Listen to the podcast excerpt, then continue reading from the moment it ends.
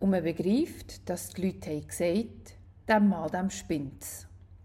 So heisst es im Lied von Mani Matter, der Noah. Und ja, versteht tue ich es gut. Ich hätte auch oder Kopf geschüttelt, wenn mein Nachbar auf das Mal weit fort von irgendeinem Gewässer ein riesiges Schiff anfängt zu bauen und meint, es könne dann wahnsinnig fest regnen und die Welt ginge unter. Ich hätte auch eher vermutet, dass mein Nachbar etwas wahnsinnig ist und nicht das Wetter. Auf jeden Fall hat der Noah das Schiff bauen, wie Gott ihm das gesagt hat. Er hat sich auch schon auch etwas gewundert, aber was will man, wenn man von Gott diesen Auftrag bekommt? Grosse Verhandlungsmöglichkeiten hat man auch nicht.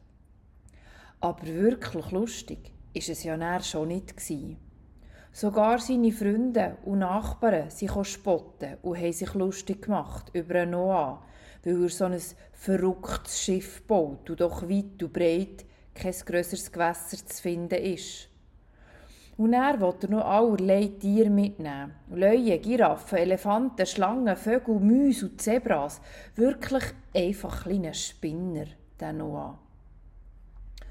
Auch wenn der Noah offensichtlich ein gottesfürchtiger und treuer Mensch war, stelle ich mir schon auch vor, wie er manchmal müde und kaputt ist vor der Baustelle heimgekommen, wie er sein Werkzeuggurt in eine Ecke schmeisst und sich auf ein grosses Sitzkissen lässt plumpsen, wie er sein Kreuz reibt, weil er Rückenweh hat und die Knie sind auch schon ganz wund vom vielen Knäulen.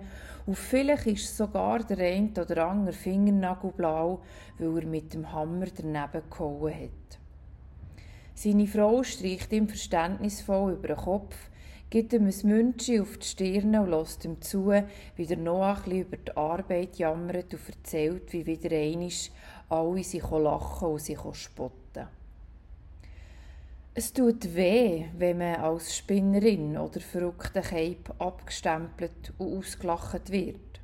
Es ist nicht schön, wenn einem die Menschen um einen herum nicht ernst nehmen, wenn nicht gewürdigt und anerkannt wird, dass man das, was man macht, doch mit Herzblut und vollster Überzeugung macht. Dass man sogar Freude hat daran. Ich bin sicher, wir alle haben schon mal eine ähnliche Situation erlebt, wo andere über uns den Kopf geschüttelt haben. Und gerade darum, glaube ich, gefällt mir die Geschichte vom Noah so gut. Ich stelle mir vor, dass Gott genau den Noah ausgewählt hat, weil er gewusst hat, dass der sich auf so ein spinniges Projekt einlädt.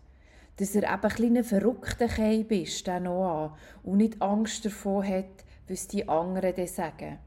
Und auch nicht Angst davor hat, so ein verrücktes, spinniges Projekt umzusetzen. Und wie habt ihr es? Wann habt ihr das letzte Mal eine verrückte Idee umgesetzt? Mein Name ist Silvia Stohr und ich bin Pfarrerin in Muri-Gümligen.